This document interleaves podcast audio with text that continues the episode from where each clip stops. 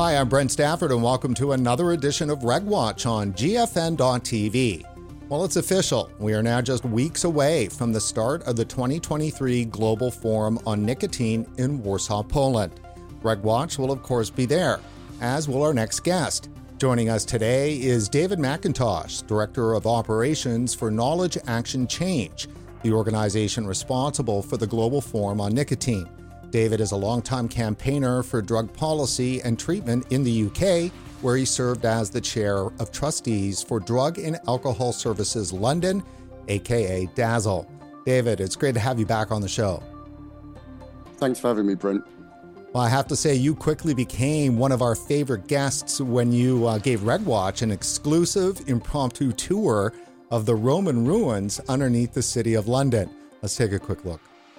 Here it is, the amphitheatre that they accidentally discovered, really, back in 1988 when they were building the foundations for the art gallery, which is above. So, obviously, that's not the ideal uh, thing you want to find when you're looking at a, a new prestige building. So, this is actually Roman. This is Roman. Um, uh, the deal that was made was that this was made open to the public and preserved, and that allowed uh, agreement for the art gallery above to go ahead. David, that really was quite amazing. And I think it says something about your position in London to have that kind of access to such a special place. How are you so wired in? Well, I, I did work at the City of London for 19 years, um, and I was based in the Guildhall. Um, so yeah, it was a, a, great place to work in many respects. Not least that we had those Roman ruins, and uh, as something of a frustrated tour guide, I was always happy to take the opportunity to show people around. Let's talk a bit about your experience in drug policy and treatment. I know that it's traversed a lot of levels. Tell us about that. Yeah, so um, I started off um, working at a national level uh, in uh, the Cabinet Office in the UK Anti Drug Coordination Unit at the end of the 1990s. Uh, and after a few years, a few years there, I went to work at the London Drug and Alcohol Policy Forum, which was based at the Guildhall, uh, where we met. And yes, um, that involved me working with drugs and alcohol uh, issues across the piece, from law enforcement to treatment, um, young people, education, the, the, the whole shebang. So, what brought you into tobacco harm reduction? Well, actually, it was my involvement uh, with DASL uh, and the chief executive of DASL um, persuaded me that we should bid for some uh, funding to undertake some smoking cessation work. Uh, and I have to admit, I was very skeptical at the time. wasn't really sure it was what we should be doing, where our focus was at. You know, we did drugs and we did alcohol services. Um, but I was persuaded, uh, uh, and actually, I, am very pleased that I was persuaded because it, it actually um, gave me a, an insight into uh, a much neglected area. The, the UK was on a fairly good track in terms of um, smoking prevalence at a population level dropping. But, you know, there were pockets, and there still are pockets, um, where smoking rates are fantastically high. So, I mean, if we think you know, UK prevalence rate is between 13 and 14% for the adult population. There are some populations where the smoking rate is 60, 70, 80% or higher. And drug users and people who have got serious alcohol problems are one of those communities where you see very, very high prevalence rates. So the immediate feedback from the people who were benefiting from the smoking cessation work, which did include switching, um, was you know was it was very powerful. Um, you know, people telling me how they felt good about themselves, how you know their flat smelt better, their children were saying they smelt better.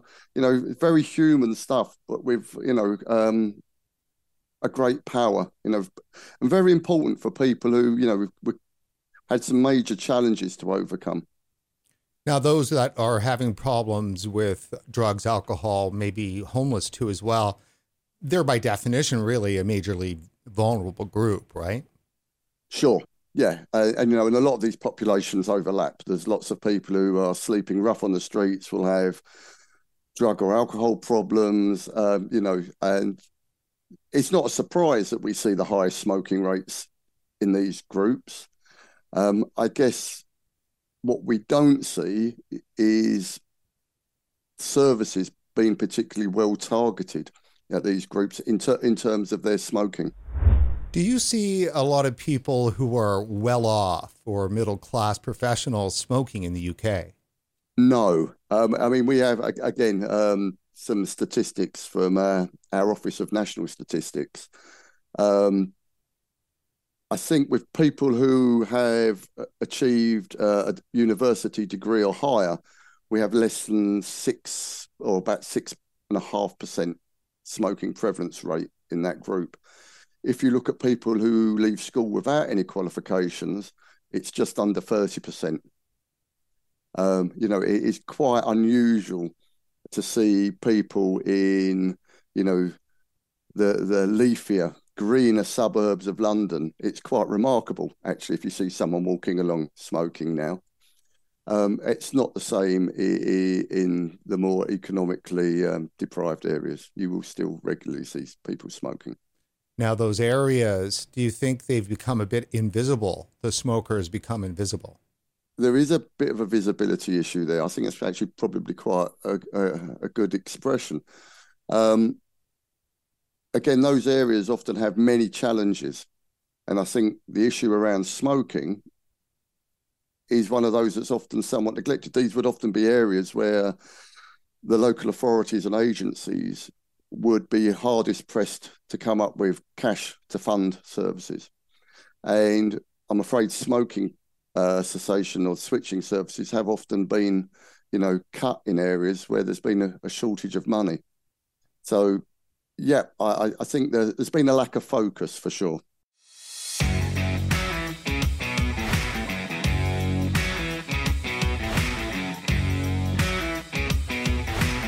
David, coming up this June 23rd at the Global Forum on Nicotine 2023 is a panel discussion that you're hosting titled Inequality of Access How Do We Achieve a Level Playing Field? This is in regard to increasing access to safer nicotine products. In your mind, what are the biggest challenges to accessing these products, specifically to vulnerable populations? Well, I, I think one of the things I'm looking forward to in the panel is that we're going to undoubtedly be touching on some of the issues we've talk, spoken about. Um, you know, uh, homeless populations, people in contact with the criminal justice system, uh, people in prisons, another area where we have very high smoking rates. But we've also, if you like, got a, a global issue. You know, there's 80% of the world's smokers live in lower and middle income countries. Now, a lot of those countries don't have well developed smoking cessation services. A lot of those countries have very poor access to the safer nicotine products as well. So, I mean, the, I think there is an issue that, um, you know, while there are challenges uh, around accessing safer nicotine products in a lot of the developed world, compared to the issues of trying to access those any kind of safer product in some of the developing world, that that's that's a huge problem, and you can kind of see that that's that's going to mimic what we were just talking about. You know, you're going to see big health improvements in, in the developed world, while in in lower and middle income countries, they're still going to be seeing terribly high and avoidable rates of smoking related death and disease because you know the cigarette is the unchallenged king there so um, I, am sure that's a, a, topic that we will be touching on uh, in, in, that session. Well, often we talk about uh, the there's a litany of kind of issues. You've got cost, you've got availability. I think you put it perfectly. It's the three A's: appropriate, accessible, and affordable. Sure. A lot of people, I think, have been put off trying vapes by the initial outlay. Um, and particularly at one time, you know, you could easily have spent 35, 40 pounds on buying a starter kit. Well, if, you know, at that time, a packet of cigarettes was 10 pounds, you're probably going to stick with spending the 10 pounds for something you know works for you, that you like, rather than perhaps spend forty pounds on something that might might not work for you, um, and, and, you won't like. And, and, I think you know that's a, a very real problem here. Um, I think you know the acceptability. There's, there's, a big cultural issue there. What people are used to and what people see being used around them. Um, I think we've now you know probably got to um, a critical mass where there are enough people vaping that it probably does encourage some people to give it a go, you know, because, you know, well, if it works for them, it might be worthwhile for me. Um, there is some evidence that a lot of people struggled with nicotine uh, pouches um, because there wasn't really any um, sort of culture about how to use them. People would put another one in and another one in, which is not the way to obviously get get the most benefit out of using them. Um, so th- there are there are a lot of factors there. Um, you know, of course, something which will definitely come up in that session is you know in a lot of places you've got political barriers. You know, things are made illegal, um, which you know it, it's very simplistic, but it, to me it always it's a tragedy for safer nicotine products made illegal, but everywhere you can buy cigarettes, and you know that's that's something we really do need to keep challenging people on about. You know, this makes no sense. Whether you're in a lower uh, or middle income country or you're on the streets in London, right? It's much easier with a stick and a lighter than it is with a tank and a charger a bottle of liquid and all of that complicated stuff. Absolutely. Um, you know, if, if you are, you don't even need to be sleeping on the streets. You know, if you've got sort of insecure housing, all, all the kit and gizmos that I know lots of our vaping colleagues like, but you know, that's just not going to work for you. You're not going to be able to say, well, I think I'll take this mod out today, or, you know, I'll try that juice tomorrow. You're, you're not in that world. Um, so yeah, th- th- there are some very practical challenges there, and and I think for a, a group which is often overlooked, I think, is the older smoker. You know, some of them aren't particularly keen on new technology. Um, and as I get older, I also start to understand more about the issues of hands not being quite as nimble and uh, subtle as they once were, supple as they once were. So, you know, I think fiddling around, putting in juice. It's, it's not it's not going to work for everyone. Um, but of course, there are there are some some products are much simpler to use, uh, and you know have proved quite successful with these groups. Are you speaking of the controversial disposables? Well, certainly disposables have some things going for them for some populations. Um, they're a lot cheaper. You know, you know, if you, you can buy a disposable for four pounds, that's you know, it's a lot cheaper than buying a packet of cigarettes. You know, people might might be more inclined to uh, give it a go, and I'm sure for some people that would work and would be, you know, potentially a, a life changing event.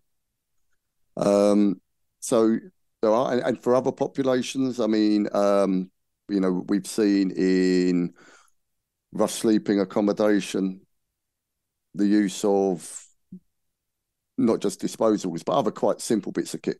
I'll mention Juul have worked quite well. You know, they're, they're, they're simple to use. They're not particularly fiddly. Um, that's a great attraction for a lot of people in in a lot of settings. So, would you classify disposables as a boon for reaching this population? I think they can be. Yes, I mean, they, they clearly have advantages for some populations, um, but there are some genuine and understandable concerns around littering, um, uh, and I, I, can understand some of the concerns that are raised around disposables. But it's nothing. What's the expression? We shouldn't chuck the baby out with the bathwater.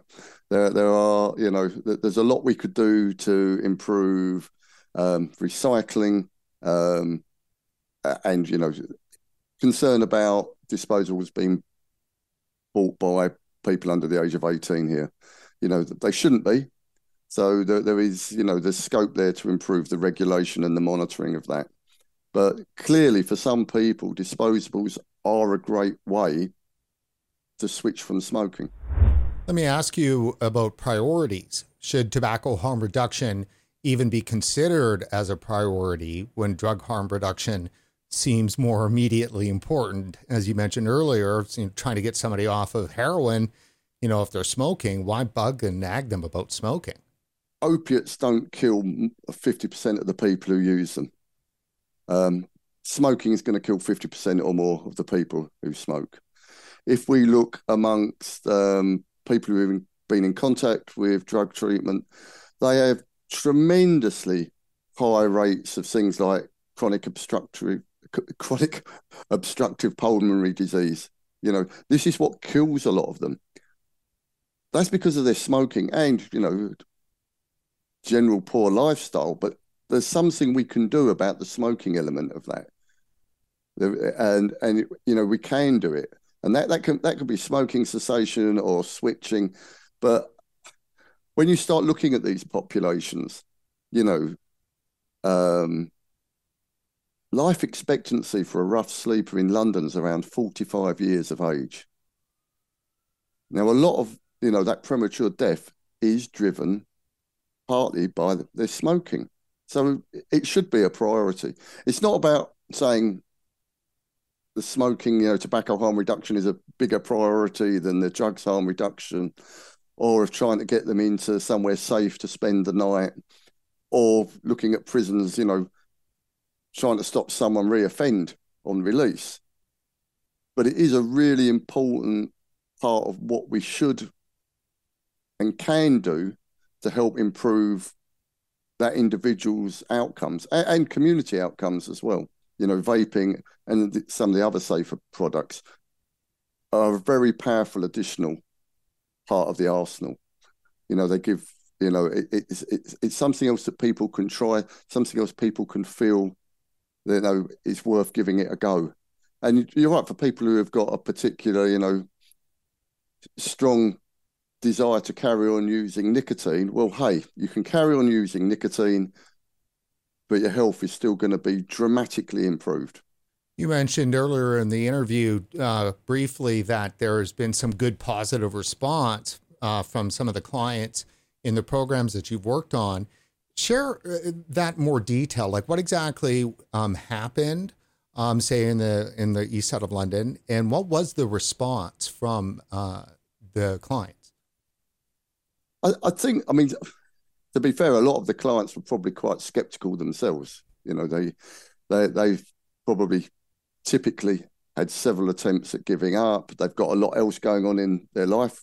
They're going to be focused on trying to um, overcome their drug or alcohol problem. Um,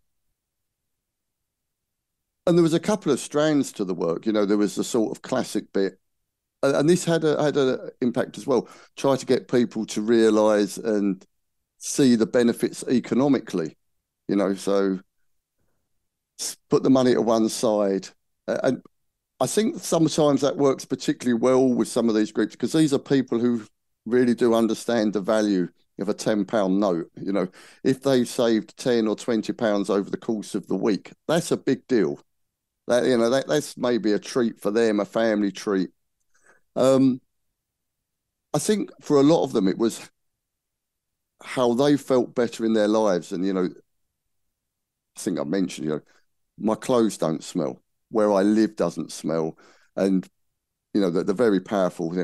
My, my kids say, you know, I smell better, the flat smells better. You know, it, these are huge, huge um, factors when people are trying to improve their lives. And one of the I think great things about this is it's quite quick.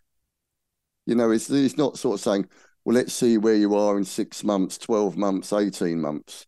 You know, this is demonstrable progress in very real time, and I, I think that's what gave me. People had a real sense of agency and pride.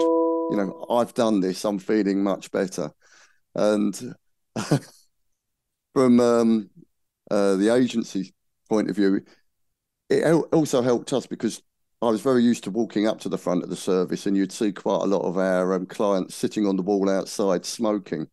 and there was a visible reduction in that. Um, and that used to be one of the bugbears with some of the people who lived, you know, our neighbours, the residents who lived in that area. So they they were very pleased as well.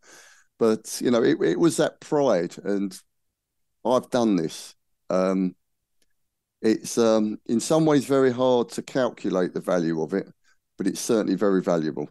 Well, and it's something that, as you said, was is quick. It can be quick. So that's a for somebody who's probably not felt that kind of an accomplishment before when it comes to kind of mastering their will when it comes to using a substance like that that's got to have positive impact in the other areas that they're fighting i'm i'm sure yeah absolutely. Oh you know but th- these were people are people who are quite motivated you know they're engaging with treatment you know and they are keen. But uh you know it was a, great success. Uh, i uh, i went from being skeptical uh, I was delighted to be proved wrong quite quickly. David, I want to return back to disposables for a second because I know there's more to that story around the positive impact that disposables may have had for clients during COVID. Tell us about that. Right. So I was um, involved uh, in a very small way uh, with the response to getting our rough sleepers indoors. It was called Everybody In uh, at the start of the COVID epidemic in, in London. Now, it was quite a remarkable time, actually, because in the space of a very few short weeks, there's something like 1,400 people were taken off the streets of London and found secure accommodation, safe accommodation, shouldn't say secure, not prison, safe accommodation within hotels. Um, now, a lot of these people had drug issues, alcohol issues, as we've already said, majority of them smoked. There's a pandemic. We don't want people mixing. We don't want people going out on the street to smoke. What are we going to do? Um, other things were put in place to deal with people's drug issues um, and the alcohol issues.